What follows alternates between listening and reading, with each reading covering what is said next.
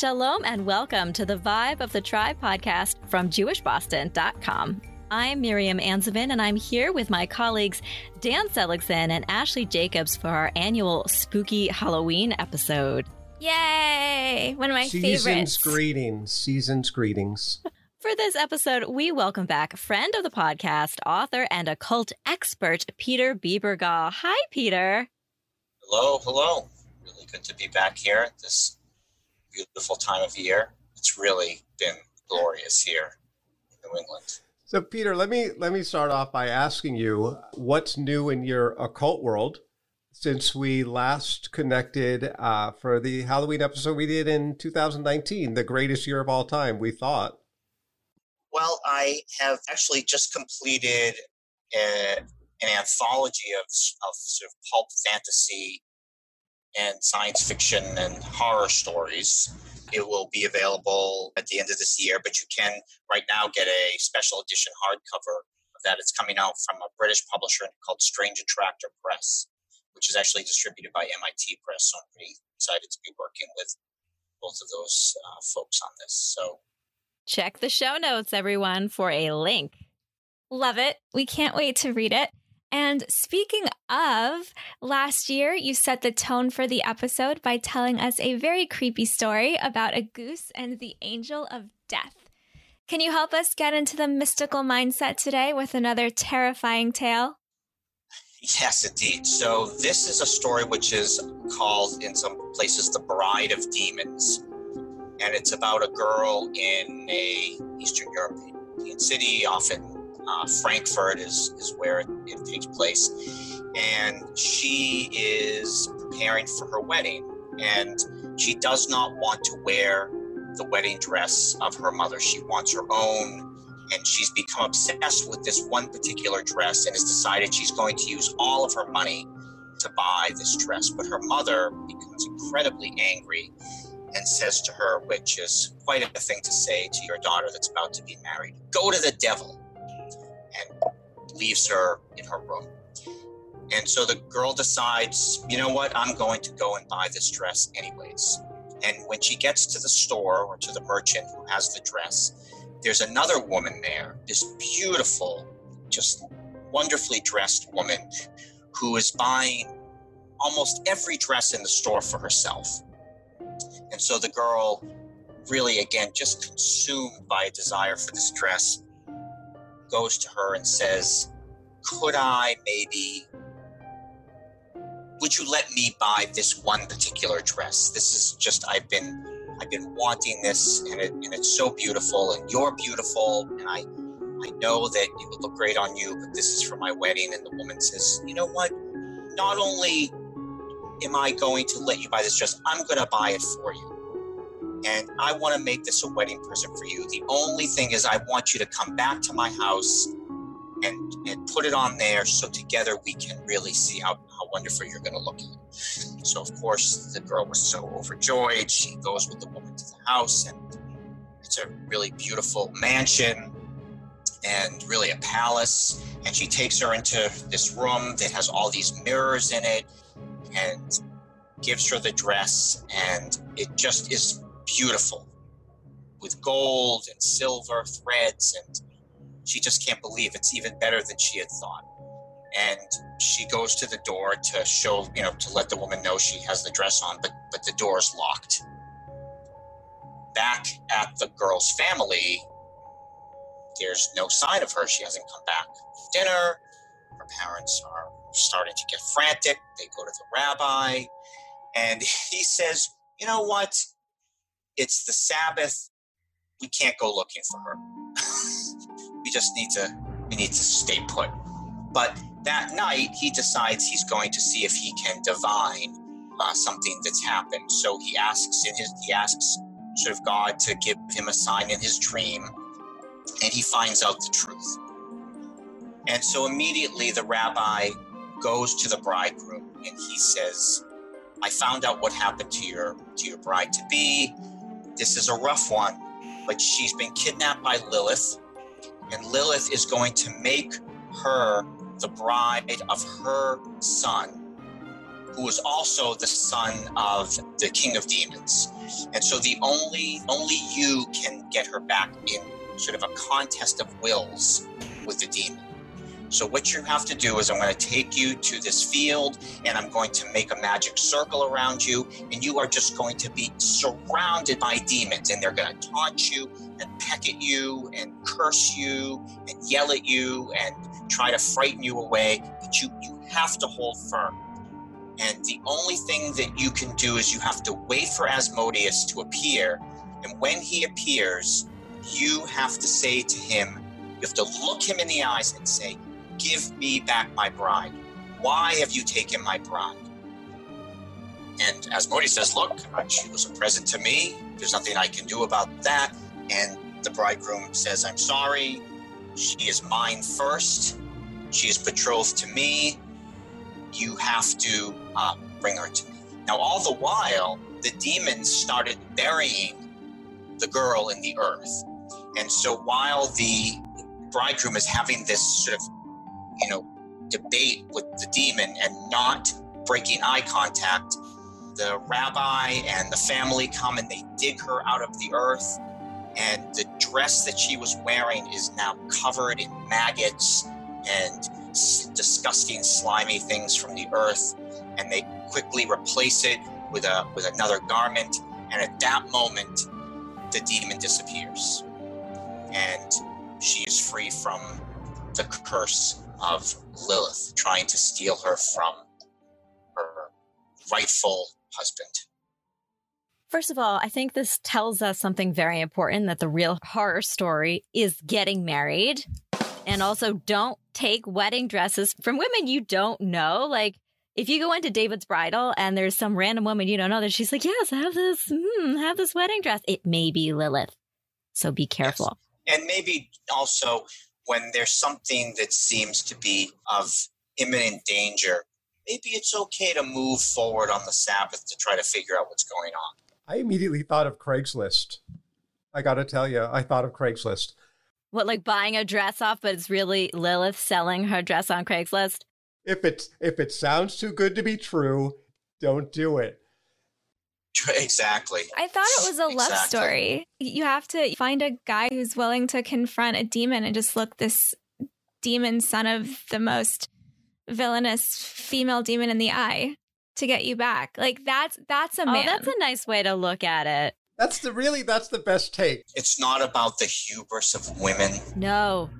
And their need for fancy dresses. It's not exactly. about the dangers of online commerce. Peter, for the past two years, we have discussed so many different aspects of the Jewish occult with you from golems to Lilith to angels to demons to Dybbuk to the undead.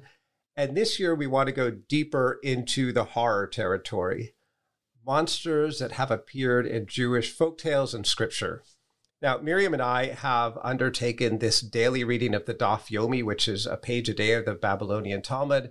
And there's a recurring digression in the current tractate. There is a giant named Og who appears in the book of Numbers and Deuteronomy. First, his name is amazing. Og. I love it. Second, despite having only passing mentions in the Torah, he really is very compelling. As a baby, Og's bed, which we learn in Deuteronomy chapter 3, had to be made of iron because he kept breaking his wooden cribs. And God himself had an opinion on Og. He told Moses that while Og was a really big dude, Moses would, in all certainty, still kick his ass.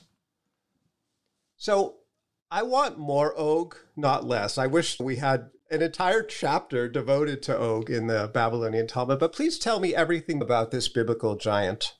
Well, I, what I know about him is more generally the idea of giants existing in the first place, which is, I think, in, in the Torah, which is quite a remarkable thing. Uh, most of most people are familiar with the story of what are called the Nephilim, and as it it says in Genesis, and it seems like a throwaway line, and there were giants in those days, as if, of course, there were. Now, my rabbi told me that actually this is what the Bible was referring to about dinosaurs the rabbi that I had help me through my bar mitzvah was actually, um, and we talked about this before, was part of the Chabad. And so, as a probably fairly in the creationist view of the world, was also trying to make sense of how you could have dinosaurs and people at the same time. And so he says, look, it's right there in the butt. Giants. I think that was his way of accommodating a 12 year old's incessant questions about who still love dinosaurs. But the Bible and the and the subsequent sort of midrash and other tales that come around this really uh, really are just seem to be describing giant folk like this Og. And the story is essentially, at least in Torah, that the that some angels come to Earth and have amorous affairs with human women and these give birth, these women give birth to these giants known as Nephilim. Now, I was doing some investigating on this, and I didn't realize that there's some later commentary on this that says that one of those angels is actually yes, Azazel. indeed, my BFF, Azazel.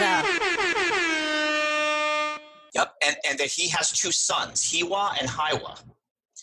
And there's a lot of problems with these kids. They you, you can't feed them enough. They're constantly trying to, you know, eat everything in sight. Part of what comes out of that is even though God tells these angels, please don't do this anymore, Azazel is just too into human women to stop. And he's continuing to sort of try to seduce them and to have these affairs. What I think is very interesting, though, about this is in a more mystical context, there is another giant which is described, and that's God. And so there is a early mystical, often referred to as, as part of a sort of Kabbalistic grouping of texts called the Shir Koma, which was supposedly given to a rabbi by the angel Metatron as sort of this secret knowledge. And in this book, God's dimensions are described.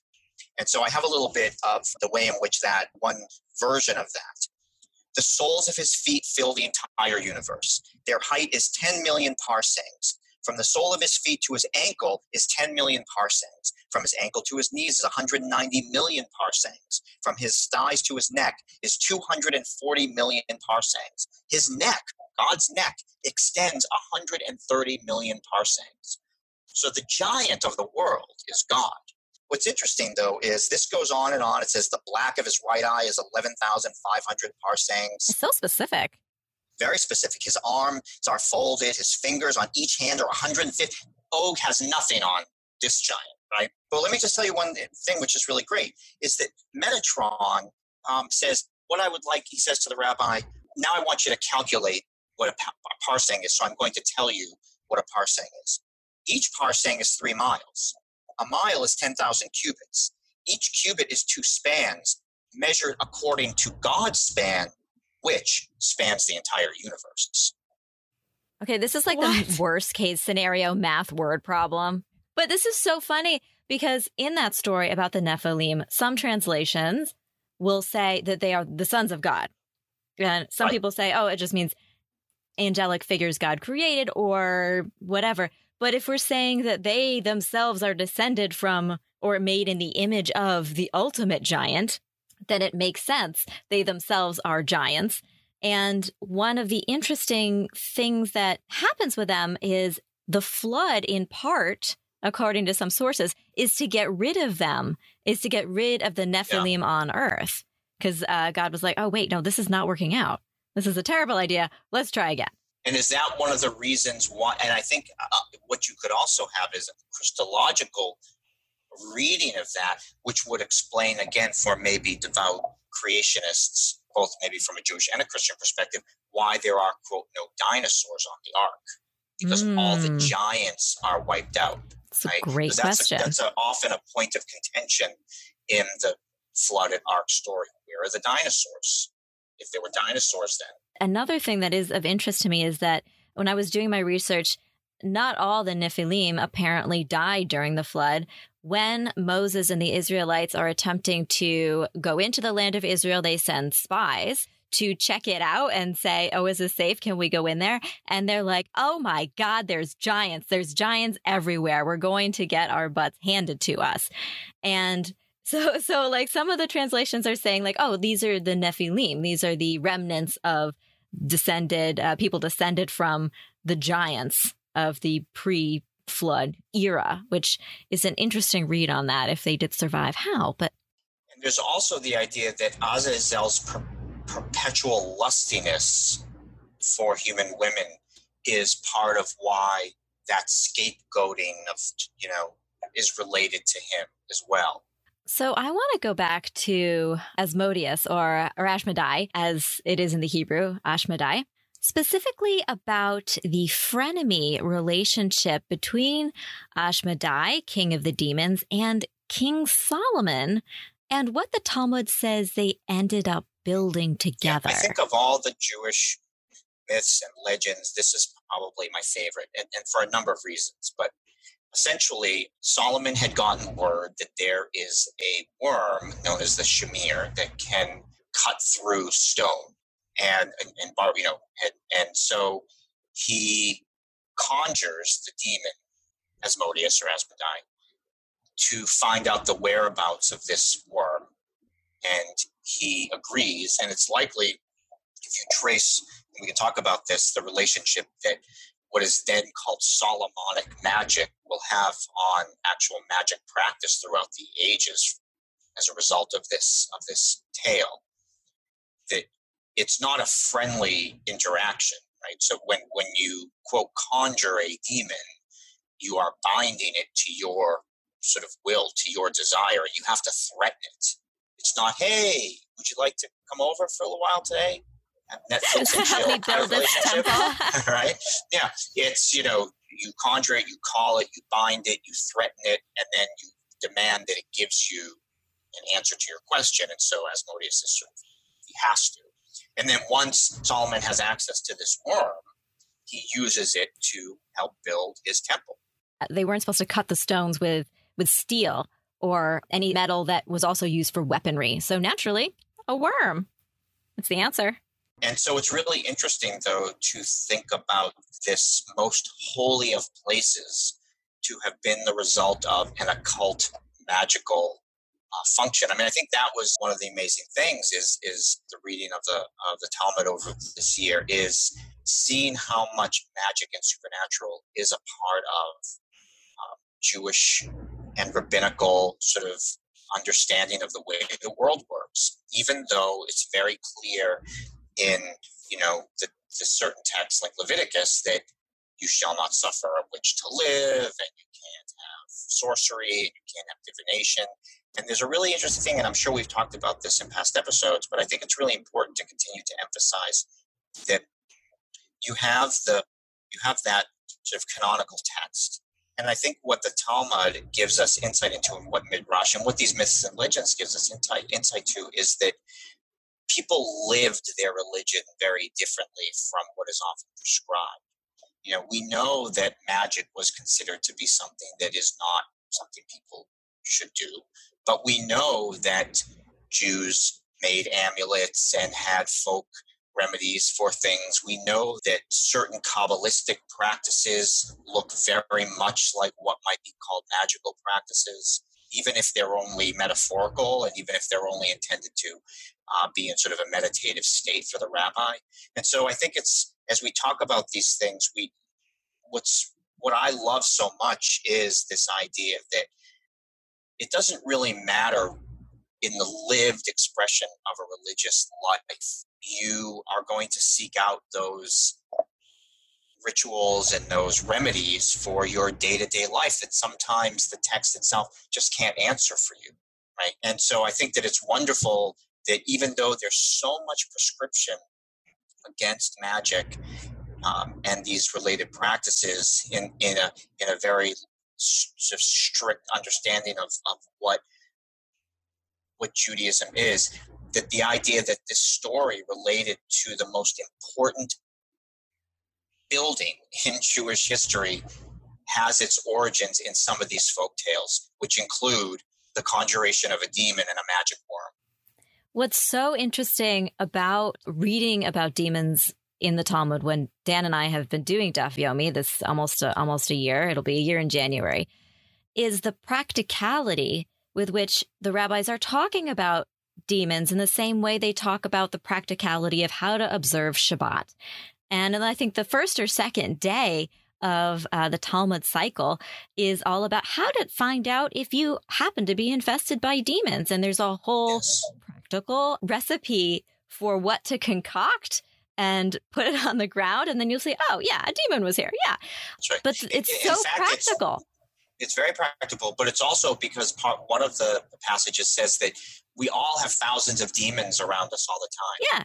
Right. And and I love so the, the, the phrase is each and every one of us has a thousand demons to his left and ten thousand to his right. Um, and it says, you know, we're protected from God by this. And I also think that there's a also a um, I think a very magical prayer that is said at the at your during your bedtime prayers where you call an angel to be in front of you behind you to your right and to your left in the in the presence of god. Um, and this is very much something that is part of very traditional magical practices in all forms which is where you sort of call what's called calling the directions right? You call the spirits of the east and the west and the north and the south and I love that. Um, I, I, really think it's one of the most beautiful prayers is this bedtime prayer, which calls these angels to protect us. And this idea that sort of all around us, all the time, is happening this cosmic battle between these angels and demons. And it's not as simple as God just erasing all the demons from existence, right? That there's like rules in place that even God has to abide by. And so you need you need certain prayer, certain ritual, certain things to accomplish. And sometimes, like Solomon, you can even get a little bit intimate with these entities. As for this formula, I can read, at least from the translation that I have, which is from um, the Sefaria oh, website. Yes. One who seeks to know that the demons exist, which is basically saying not to protect yourself from it, but to prove our point that demons exist. If you don't believe us, Place fine ashes around your bed, and in the morning the demon's footprints will appear like chicken footprints. This is great. One who seeks to see them, though, should take the afterbirth of a firstborn female black cat, born to a firstborn female black cat, burn it in the fire, grind it, and place it in his eyes, and he will see them. He must place the ashes in an iron tube sealed with an iron seal, lest the demon steal it from him and then seal the opening so he won't be harmed. They tell you though that somebody tried this and was harmed, and so they probably they are also at the same time recommending that you don't do it. But I just want to say, and I think it's again remarkable to me that in the Talmud of all places is a detailed magical recipe for performing. But it makes total sense if you if you think about how the Talmud they're looking into the the tiniest areas of discussion. Like could you take a step further outside of your Shabbat boundary? Could you do this? Could you do that? Every hypothetical is discussed. So naturally it makes sense that the Talmud is about everything and nothing. And one of those everythings is demons. But I really love about yes. that directive on how to do it is you have to have the firstborn the afterbirth of the cat, but the cat has to be like the firstborn cat. Who's tracing who has the cat genealogy on lock here? How do they know which cat is the firstborn cat? And but the idea of using cats and doing that kind of thing has also been a long tradition um, in stories of folk tales of witches and witchcraft and magic.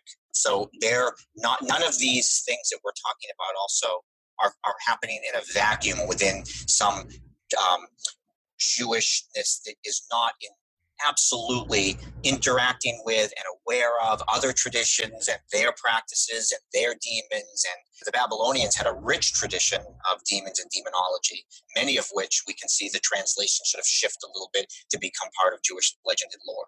So, again, it's also important, I think, what these stories tell us very much is how integrated Jews were and are in the places in which they live what really is the relationship to these stories, to magic, to the supernatural, um, to Judaism, how much really it is part of the fabric. Now, we do know that eventually we get to a very rational idea of what Judaism should be, and then we have this later backlash from the Hasidic movement, the very, you know, the earliest forms, which are again trying to reintegrate this, bring back in this sort of emotional, mystical sensibility. But I think going back and having that opportunity every year to read, every year, but every cycle to read the Talmud and to be reminded of these stories, which then prompt us to want to go and, and look for where these tales came from and all the wonderful richness of Jewish folk life, which is, I think, in many ways, a better measure of Jewish life than the law. Does that make sense?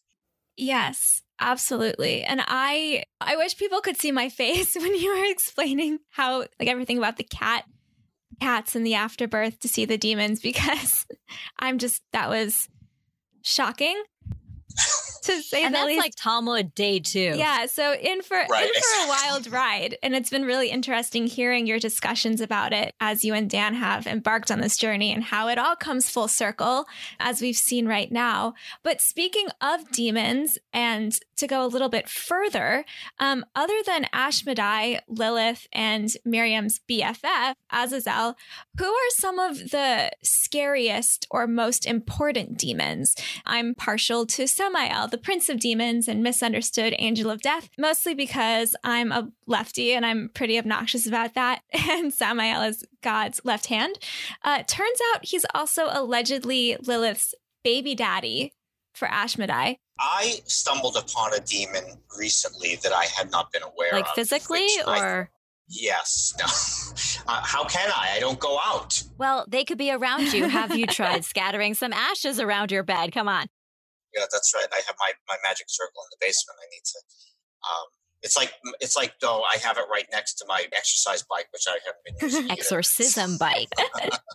exactly. So this again, where we see these how a simple passage becomes now an intensely detailed bit of folklore, um, begins in Proverbs 30. And there is, it says, do not slander a servant to their master, or they will curse you and you will pay for it. There are those who curse their fathers and do not bless their mothers, those who are pure in their own eyes and yet are not cleansed of their filth those whose eyes are ever so haughty, whose glances are so disdainful, those whose teeth are swords, and whose jaws are set with knives, to devour the poor from the earth and the needy from among mankind. The leech has two daughters. Give, give, they cry. And so this begins this what is this leech with daughters? Yeah. would cry, give, give. And so that became this, what again would become, I guess you would say, folklorized into a demon known as the Aluka, which appears, I think, originally in what's called the Sefer Hasidim. That sounds right. And it's a it's a living creature that can change its shape. It can turn into a wolf. It can fly. It has been both um, understood as being both sort of werewolf myths, vampire myths, and it, it is this wonderful image of this sort of demon woman wolf creature that lets down her hair and that's what allows I think we mentioned fly. this last time that one of the ways to incapacitate a female vampiric demon is to put her hair in a ponytail or braids. oh, so they Exactly. can't fly away ah. oh, So just carry a scrunchie wherever you go, you'll be fine. yes so that, that's my new favorite demon is the flying werewolf vampire demon That's like covering all the bases. really is yeah So, for those who may be more dismissive of folktales and midrash, which, as I've said so many times on this podcast, is just essentially biblical fan fiction, the Tanakh itself contains plenty of terror. For some, the scariest image might be Moses making thousands of Israelites drink the melted down golden calf at Mount Sinai, just totally massacring them for idol worship. Or you've got the death of the firstborn during the Exodus story. How horrifying is that? Or the Akedah when Abraham almost sacrifices Isaac like a goat. Or the creepy writing on the wall when God's disembodied hand writes a message on the wall in the book of uh, Daniel. Or when in Ezekiel he says he's going to melt Jerusalem with everybody inside it.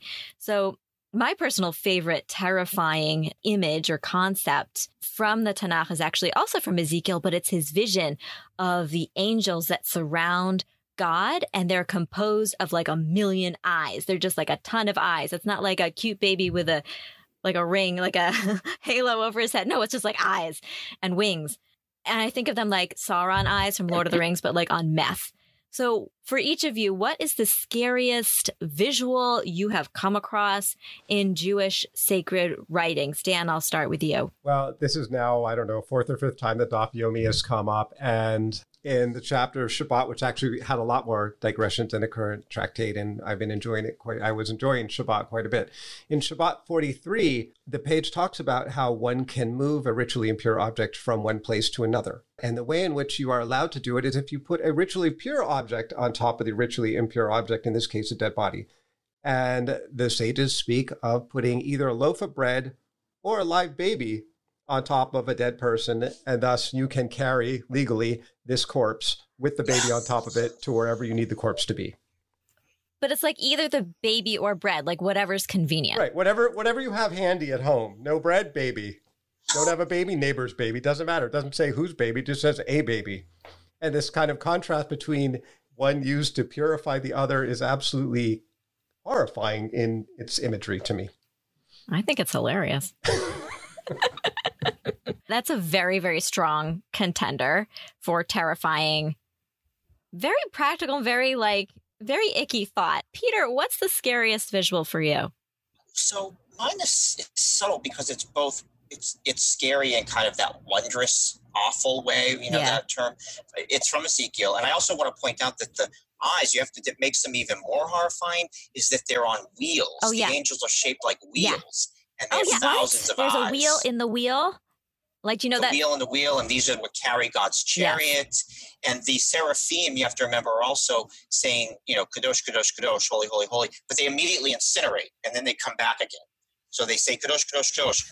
They blow up, they incinerate, and then they have completely like a phoenix yeah. over and over and over again. Because God so, doesn't really have um, TV, so that makes sense that they'd yeah, be putting on this type is, of yeah. show. Exactly. And so, but there's a moment in Ezekiel which I find to just be so strange and creepy. Um, so God says to Ezekiel, Son of man, eat what is before you, eat this scroll, then go and speak to the house of Israel. So I opened my mouth, and he gave me a scroll to eat. And he said, Son of man, eat this scroll I am giving you and fill your stomach with it. So I ate it, and it tasted as sweet as honey in my mouth. It's such a weird, creepy, beautiful, strange moment that God actually gives him the scroll, the word, he has to eat it. He swallows it, and then he can speak God's, you know, prophecies. Because God has given him acid. He's put a tab of acid. I think that's what the scroll is. It's a it's tab. a tab of acid. We solved it. See, it's so funny because the three of you are speaking about something like all of the things that you just mentioned are very they speak to a bigger picture. They speak to a scarier, overall deeper thing. And me, I'm just here like fiery flying serpents, you know? So, I mean, like anybody who knows me and anybody who's listened to the Indiana Jones episode of our podcast knows that I am terrified of snakes. Like my snake phobia knows no bounds, and it's only gotten worse as I've gotten older. From the book of Numbers, and the Lord sent seraph serpents among the people, and they bit the people, and many of the Israelites died. And in the book of Isaiah, quote, out of the serpent's roots will come a viper, and its offspring will be a fiery flying serpent. Fire snake isn't deep enough. A flying snake isn't deep enough. It's like a flying snake, not bad enough. It's fire. No. But speaking of my least favorite thing, prior to preparing for this episode, the only sea creature I had heard of in my limited knowledge of Jewish scripture was the whale that ate Jonah. But it turns out it was actually a sea serpent named Leviathan who appears several times in the Tanakh. According to the book of Job, Leviathan has eyelids of the morning. Out of his mouth go burning torches, sparks of fire leap forth. And of course, he can't be killed, for quote, nothing on earth is like him, one made without fear. So let's talk about the sea serpent and other sea monsters. I mean, Leviathan is a wondrous thing to to read about and to sort of contemplate. I think what's interesting about the Job mention is that so Job is just put through the wringer, right? And he finally, and he has this great line where he says, "Though he like torment me, I, am going to stay true to myself. I, I know that I didn't do anything wrong. Though he slay me, yet I will trust in him." That's this great line. And so he trusts in God that God's going to make this right. Though he, he says, though he slay me, though I trust in him, but I will maintain my own ways before him. That's a pretty amazing thing to say. So he goes to God and basically he's going to lay it out. Why did you do this to me? It was completely unfair. And God gives, of course, the most Torah, Tanakh, godlike answer, a lot of non answers. And God's answer to him is Can you hook Leviathan? Who are you to act? I can hook Leviathan. Yeah, he's a bazillion you know. feet tall. Of course he can. Yeah, exactly. So away with you while I go fishing. Okay, I go straight to that part of the Joker when uh, Heath Ledger's Joker says, you know, I, I just do things. I'm like a dog chasing cars. I don't even know what I would do if I caught one. exactly. Exactly. So this idea, though, that even there Leviathan is used as an, ex- an example of the biggest, greatest, most dangerous thing that lives, and that God Himself can hook him like a fisherman, I think goes to, and again, goes to the way that people imagine this creature, this Leviathan, that he would be used in that example in the book of Job. Um, so there's a lot of really great things. My favorite idea about Leviathan is part of a larger sort of plan, a larger uh, apocalyptic understanding, at least in a Jewish sense. So Judaism really doesn't have an apocalyptic thinking necessarily, but sort of an end times idea.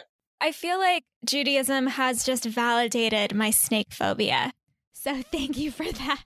So let's let's explore that idea a little further. So we are currently recording this. It's during the holiday of Sukkot, and there's the final prayer that we say on Sukkot after we exit the Sukkah structure. And it goes, May it be your will, Lord our God and God of our forefathers, that just as I have fulfilled and dwelt in this Sukkah, so may I merit in the coming year to dwell in the sukkah of the skin of the Leviathan next year in Jerusalem. So, as you were saying, Peter, this, the, the story goes that once Mashiach, the Messiah, arrives, we will achieve utopian peace and eat the Leviathan at the celebration party for achieving utopian peace. And to make sure we're like reducing, reusing, and recycling, we're going to use the Leviathan skin to make uh, future sukkahs out of it. So, so next year's sukkah might look a whole lot different if the Messiah shows up. But this brings us to two other beasts that are destined for that end time feast in the messianic age the huge behemoth which is the land animal and the ziz which is a flying animal. So tell us more about those creatures. I so what i love also in that idea of this primal pre-creation thing is that i like to think about i like my visual is leviathan and the behemoth and kind of this yin yang struggle. And then in one of the commentaries god will ritually slaughter them and in that ritual slaughter, um, we will feast and we will, like you said, use Leviathan's uh, skin for the new sukkah. We will um, feast on Behemoth's wonderful meat. And again, this is the this is the first meat, right? this goes back to the beginning of time. So yeah, we apologize to any vegetarians who are hoping to take part in the Messianic era. It looks like there's nothing for you. I'll just have the side dishes, no problem. What's interesting though is that in some of the versions of this that I've seen, it's not like behem- the behemoth was often understood to be like a giant, like almost like a hippopotamus type Ooh, creature. Yeah. But in this story of this end time battle, it's more of an oxen or, or a, a bovine type creature because that's what we're accustomed to eating. And so I think again how these things get ported to have a little bit more practical. Eat a hippopotamus. Who would eat a hippopotamus? but a giant oxen, sure, we can all have a big feast. And the Ziz isn't a big deal like Behemothon and uh, Leviathan are, but it does show up in some uh, stories. And I'm wondering if they're just like, well, we have earth and we have water. Oh, we forgot one. We need one for the air. So now we have this flying creature that's not quite the same, but you know, we wanted to cover all of our bases. Yes, indeed. And what happens to this creature? Do you know? I'm pretty sure we eat that one too. Oh, okay. Peter, we cannot leave a conversation about Jewish horror ideas without talking about horror movies. As you know, that is my context for all of this, as I, I already mentioned one. In addition to reading the Talmud and listening to heavy metal, I do like watching movies. And throughout the years, I have watched several, maybe not entirely Jewish horror movies, but horror movies with some Jewish adjacent stuff in them. Recent examples would be the fairly terrible Golem that we uh, reviewed, a 2018 Israeli film. World War Z's quite excellent scene in Jerusalem where the monsters, the fast zombies, are scaling a wall, not the wall, but a wall. And then there's The Possession, with our old friend Matisyahu, it was just okay, I gotta say. Is there a definitive Jewish monster movie? Has it not yet been made? And if you were going to make it, who yeah, your monster I think it's be? a really good question. I don't think that that monster movie has been made. I think what we have, though, and it again is really important to think about, is the ways in which all films, not I say all, but many films that feature occult or supernatural elements are often drawing from this long trajectory of how we get to back to sort of these very old Jewish stories. So let's take that film Hereditary. Okay, Hereditary is a very was very you know well received sort of of the new horror films, and it has to do with this one particular demon that there is a cult around, and that demon that demon known as Paimon appears in a book, a medieval what's called a medieval grimoire called the Goetia, G O E T I A, or the Lesser Key of Solomon. And here's that name Solomon again, which is a basically a list of all the demons that Solomon would have encountered in his magical conjurations.